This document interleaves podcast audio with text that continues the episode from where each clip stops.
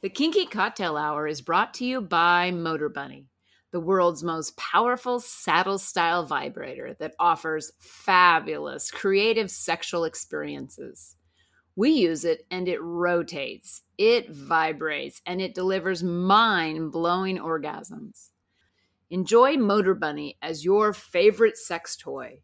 When you order the Motor Bunny, multiple attachments are included along with the Link controller, which allows wireless control from anywhere. Motor Bunny is the world's most powerful saddle style vibrator on earth. Use the link in the show notes and spice up your sex life with a Motor Bunny. You're listening to Kinky Cocktail Hour, a conversation between adults about sex forward relationships, kinky lifestyles, and frank communication. If you're under 18, please stop listening and visit scarletteen.com.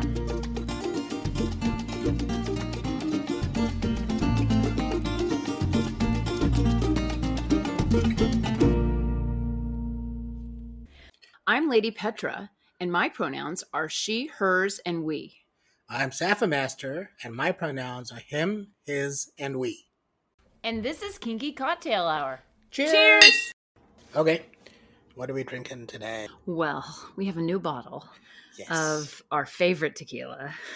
I mean, it's really one of a kind. Uh, Dos Armadillos Reposado. yeah, I'm torn because it's it's like having dessert, yeah. but it's also just like the best sipping tequila I've ever had. And they make, you know, the Blanca and they make the Añejo.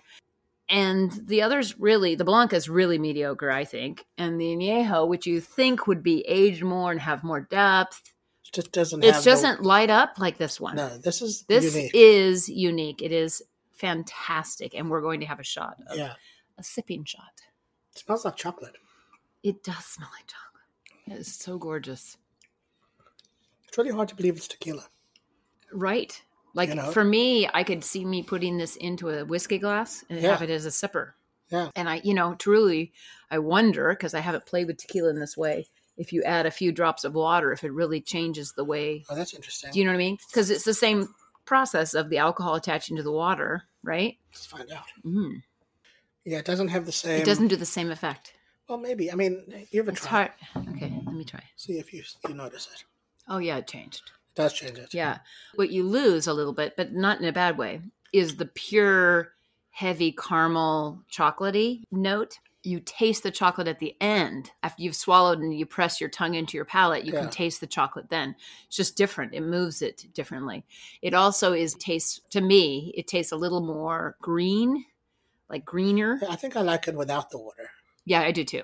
Oh, I do too. I it's And I do that with scotches too, because Yeah. although I love how it opens it up sometimes, Mm. sometimes I love the thickness of the flavor that Yeah. happens when you have no water. yeah, I actually find that sometimes also Yeah, you prefer it one way over the other with different bottles. I do think but that. with this bottle, it's a straight shot of chocolate tequila. It it it is, lovely. and it's a sipping. I'm. This would never be a shooter for me. You Mm-mm. could, but I wouldn't. Why Mm-mm. would you? Mm-mm.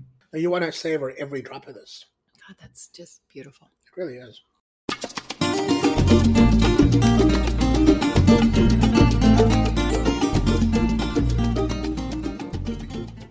Today's conversation is brought to you by WeMinder, a behavior chart app for kinky couples like us.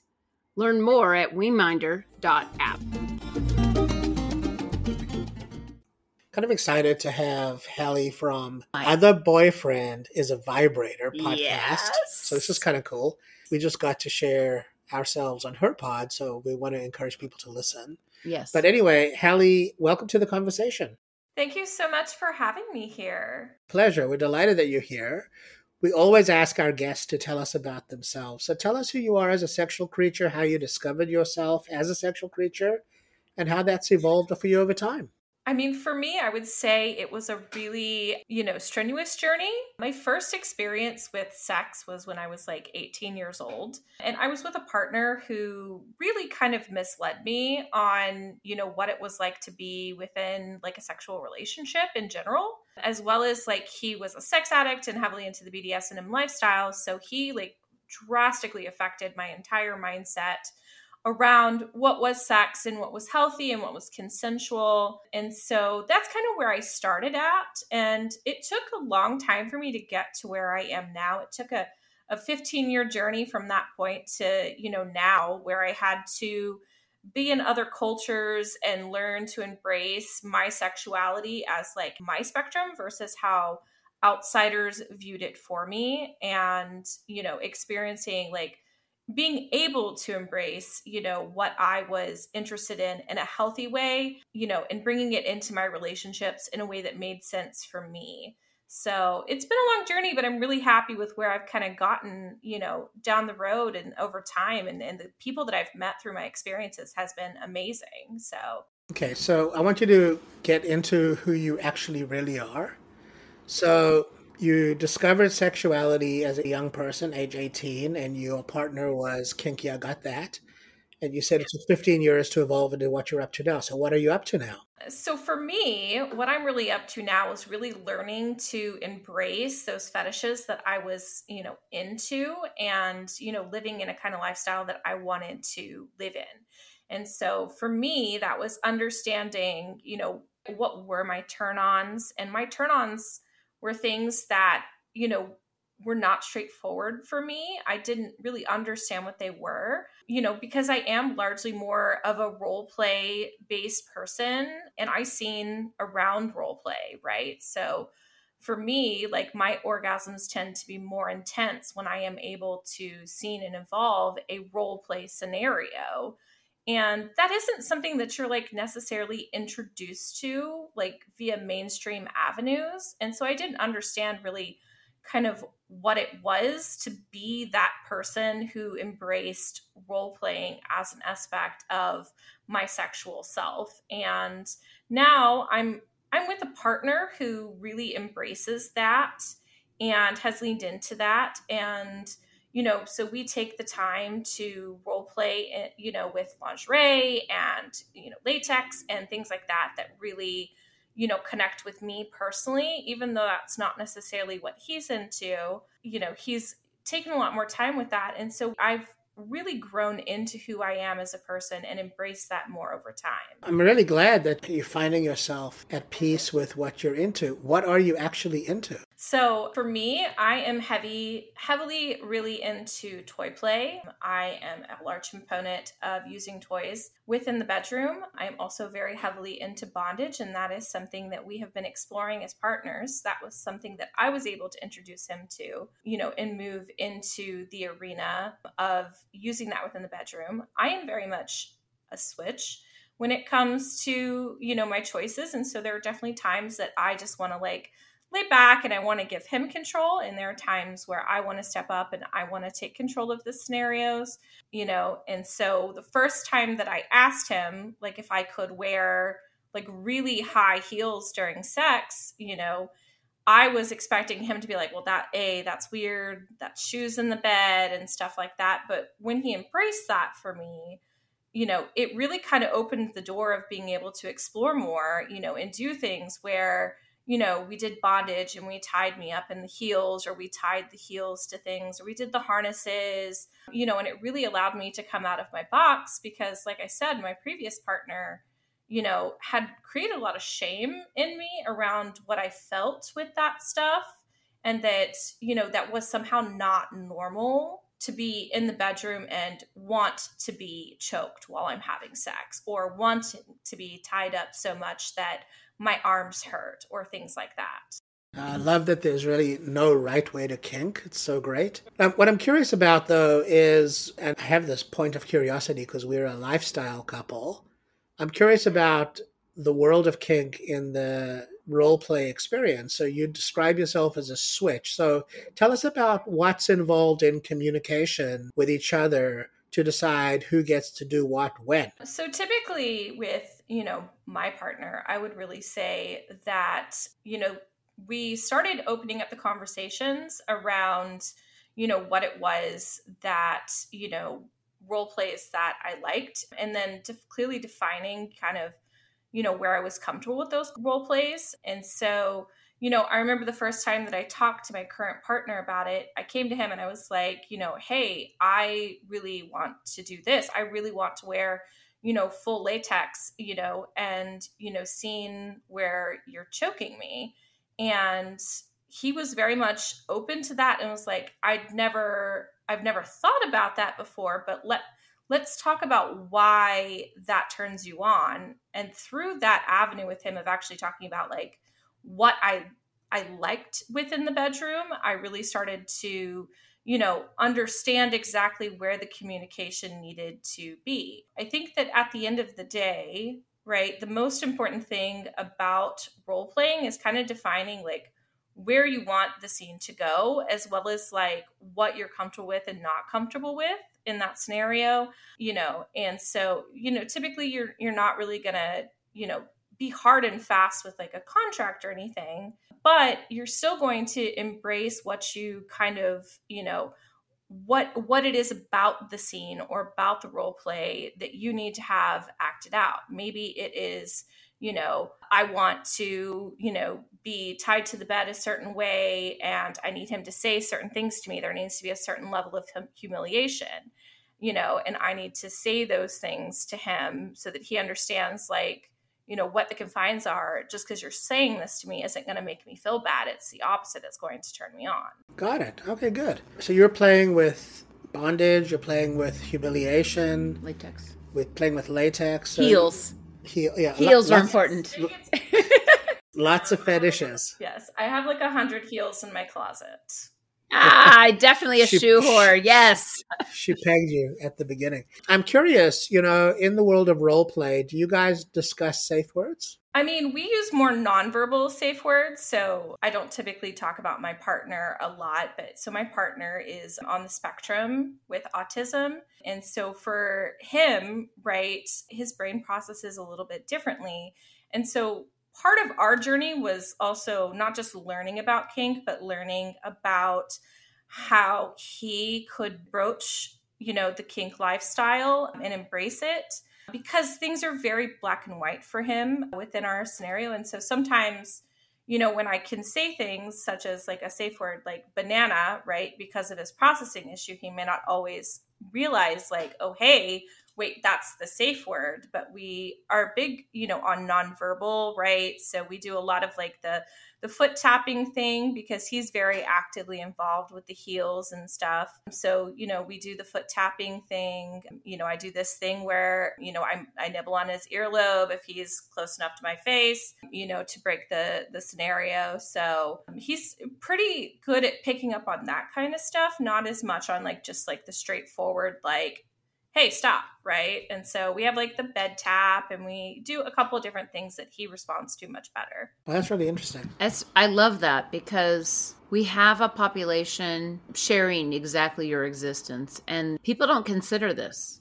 And truly, if we talk about people on the spectrum, there are people on the spectrum that don't even know they're on it and that they've struggled with why they can't communicate properly with a partner so your sharing is so authentic in the way and the sense of someone saying, "Oh yeah, like I don't get that when that I've had mistakes on that part with partners and that gives them access to something new." So I 100% appreciate you sharing that. Yeah, I think with him one of the things that we really had to focus on was like so he particularly struggles with like the contextual aspects of like role play and so like when you say something that's within the scene, right?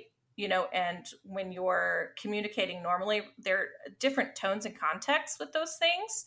And so, for somebody who's on the spectrum, they may not always pick up the tone and context of what's occurring. So, you have to, you know, reiterate or express or sometimes like there's it's really important with him that we go through a lot of aftercare if something happens in a scene where he gets so overwhelmed. And so we'll step back and we have to do the aftercare and we have to talk him through you know kind of the calm down and you know get him out of the spiral and stuff like that. So i would say you know in general a lot of our journey with like consent and safe words came from learning how he could be in these scenarios as somebody that was on the spectrum. Really important. It's super because I want to know, I want to say that when I drop into subspace, and probably when you go mm-hmm. into Dom space, I think we're very aligned with, you know, people on the spectrum, basically because we're not dealing like we normally deal. I'm not taking in language. I know that when I drop, because we're using HypnoKink now, and when we do high protocol scenes with chains, and I'm under hundreds and hundreds of strokes of implements before I even get to caning, I don't know how much my words are there, and that Saffir is extremely good at watching my body language to understand what should be happening. In fact, even though I'm at a phase now where I'm asking for my marks, I think there was an instance, I want to say there's an instance where you had already projected that I was fatigued or before or under the weather or whatever, and that you stopped the marking. Right. You moved on in the marking ceremony just because you were done. You saw me. Yeah. No, that's right. And I applaud you for figuring out what it takes to actually be in communication with your partner especially considering that he's on the spectrum. And what I'm wondering about is in the world of safe words, like the way we use safe words, we have two. We use yellow and red. We say yellow, which means, you know, I like what we're up to, but it's too intense right now. So back off, right? And then we have red, which means let's stop doing this. and that means everything's stopping. Everything's stopping, right? And the thing about red is that it's a hard stop. It's not like it's a negotiation. Yellow is more of a negotiation, right? It's more of a like check an adjustment, a check in, like let's see how we go. So I'm wondering how when you have nonverbal cues, how you impart those distinctions. Yeah. So with nonverbal cues, typically we kind of vary intensity. So we have our stop one is uh, three bed taps. So, like, if I am at a point where I need to step back or it's gotten too intense for me, or, you know, something's wrong or I need to adjust, right? I'll like strike the bed, you know, really firm three times because that's no matter where he is, whether he's facing me or not, if he's within my vicinity, it's always something he can either hear or feel you know, because people who are on the spectrum tend to, you know, be more attuned to, you know, textures and and vibrations and stuff. And so I'll just, you know, hit the bed really hard three times. And if there's ever like a question for him about whether that three times was like a full stop, right? He'll always check in with me and check base, you know, like I stopped, but like just to make sure you 100% want to stop, right? So if there's ever any confusion for him, you know, he does also do a verbal check in. We do the three bed taps. And then for anything that's like slowing down, I typically do, you know, the two taps with my foot on him or on the floor if he's not in vicinity. And that's kind of more like I need to adjust or I need to change. And so it's becoming very aware of those things and like knowing that those things are the clue in the same way that when you talk about safe words, right? You know that you know when somebody says that right you've predefined it. So in the same way with nonverbal you have to kind of predefine it. You have to say like okay if i'm doing this it means this or if i'm doing this that means i want to take a step back and i need to disengage from what's going on. Is it the same both ways? So if he's bottoming because you said you're a switch if he's bottoming does he have the same access that you do at the same vernacular? Yes. So for us because it was easier for now it's not the same for everybody but for him uh, as somebody on the spectrum it was easier to use similar scenarios for both of us so that he was you know aware of what was going on right? Because he wanted something that you know meant the same for both of us so that he wasn't having to in that moment search for what he needed to do Got it. Thank you. You say you go into role play, but is this a 24 7 partner or is this a we meet together play partner? So we live together 24 7, but we do not live in the lifestyle 24 7. And part of that is navigating what it means to be on the spectrum and in kink with him. And so we don't live like in a full, you know, full-time relationship 365 you know with regards to our kink but definitely within our personal life we are you know partners and have been partners for a long time we've been together for six and a half years so in a lot of ways, before we took the journey with kink, you know, we knew each other as best friends and then moved into relationship and then moved into exploring, you know, kink and what scenes looked like for us. And that's so beautiful. I'm just curious because I'm in a 24 7, so it's different mindset for me. And because you have established some agreements, let's just say, because you are in partnership. So he maybe he's not getting something in your daily life. Like this is, I don't know, washing the dishes or something, or you're having a disagreement. Is he responsive or have you used just out of knee jerk reaction? You know, like tap three times on the counter to get his attention to get him to stop so that you can communicate in a new way or vice versa. Do you see what Is I'm there- saying? like is, is there there crossover? Yeah. I recognize that you're not choosing to be a 24 7, and I get that. It makes total sense. But I'm wondering if instinctively there's crossover because you do have this relationship as well.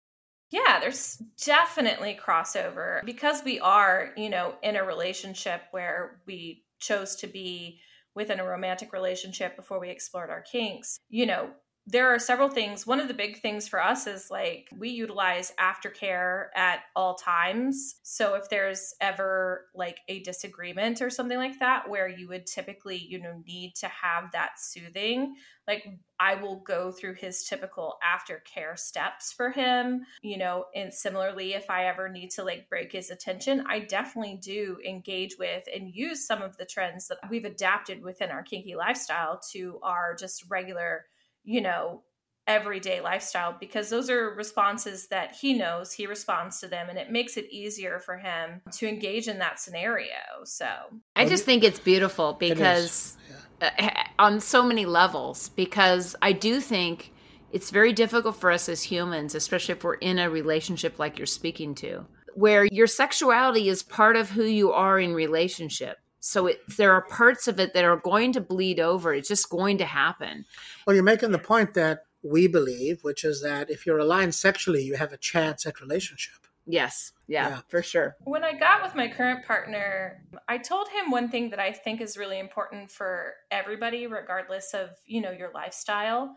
You know, I told him, I was like, look, love is not fully unconditional. There is an unspoken contract, you know, in our relationship for what you need, right, as an individual and what I need as an individual you know? And so i told him i was like these the things that are most important to me is that you know we can be like sexually aligned and that you would be okay with exploring my kinks and things like that. And since we were somebody that you know we didn't necessarily meet on a FetLife or within a forum right? We met in our personal lives and took this journey together. You know it was a little bit you know different navigating with that but you know i really do think that it was important for me within our personal lives to establish where you know that contract of you know sex and intimacy laid with us especially because you know he is such a black and white person when he processes the world you know i wanted to be clear with him that this was something that you know we needed to explore together and he was always very open and embraced that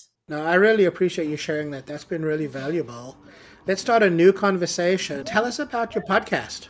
Yeah, sure, certainly. I'm very excited to have launched My Other Boyfriend is a Vibrator.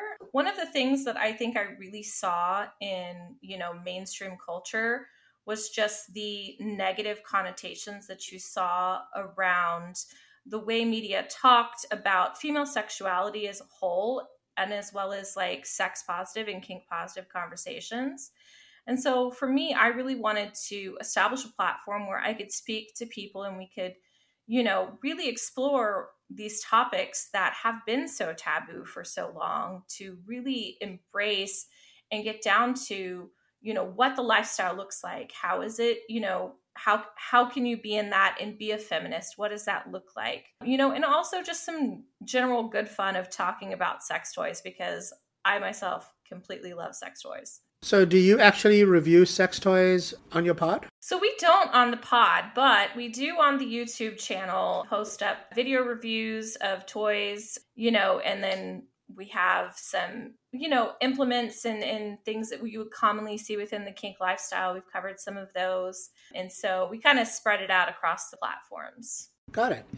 And where is your pod available? Is it on all the platforms? It is on all the platforms. So we upload via RSS feed to Apple Podcasts, um, Spotify, and then all the other major ones that are out there. So that's great. And how long have you been podcasting? So we launched the podcast about two months ago. And so we're about 15 episodes in in total. And so it's a new journey for us and we're learning a lot about it. But it's just great to be able to have, you know, these conversations with people out there in the world. And that's at the end of the day, what we care about at My Other Boyfriend is a Vibrator is just facilitating those conversations for people to be an active part of the communication and talk about the topics that get us excited. That's great. And, you know, as fellow podcasters, we applaud you. Oh. It's definitely a learning process, but it's also cool because, you know, really, this is a great medium. You get to talk to interesting people and you get to find out new interesting things, and it's a part of your own experience. So, more power to you. I encourage folks to listen in. So, just tell us again the name of the pod and where to find it. Yeah, so it's My Other Boyfriend is a Vibrator, and we are on Apple Podcasts, Spotify Podcasts, Google Podcasts, basically anywhere that you can listen to a podcast, we're out there. Nice. That's great, Hattie. Nice. Really appreciate you coming on. Thanks so much. Thank you. No, thank you so much for having me. I appreciate talking. That's it for today. If you're interested in kinky relationship coaching, online domination, or if you'd like to sponsor the pod to keep it going, please visit our Patreon website at Lady Petra Playground. You can reach me via email at ladypetraplayground at gmail.com. Our music is composed and performed by Roger Ferguson, who can be found at rogerfergusonmusic.com. Till next time, cheers!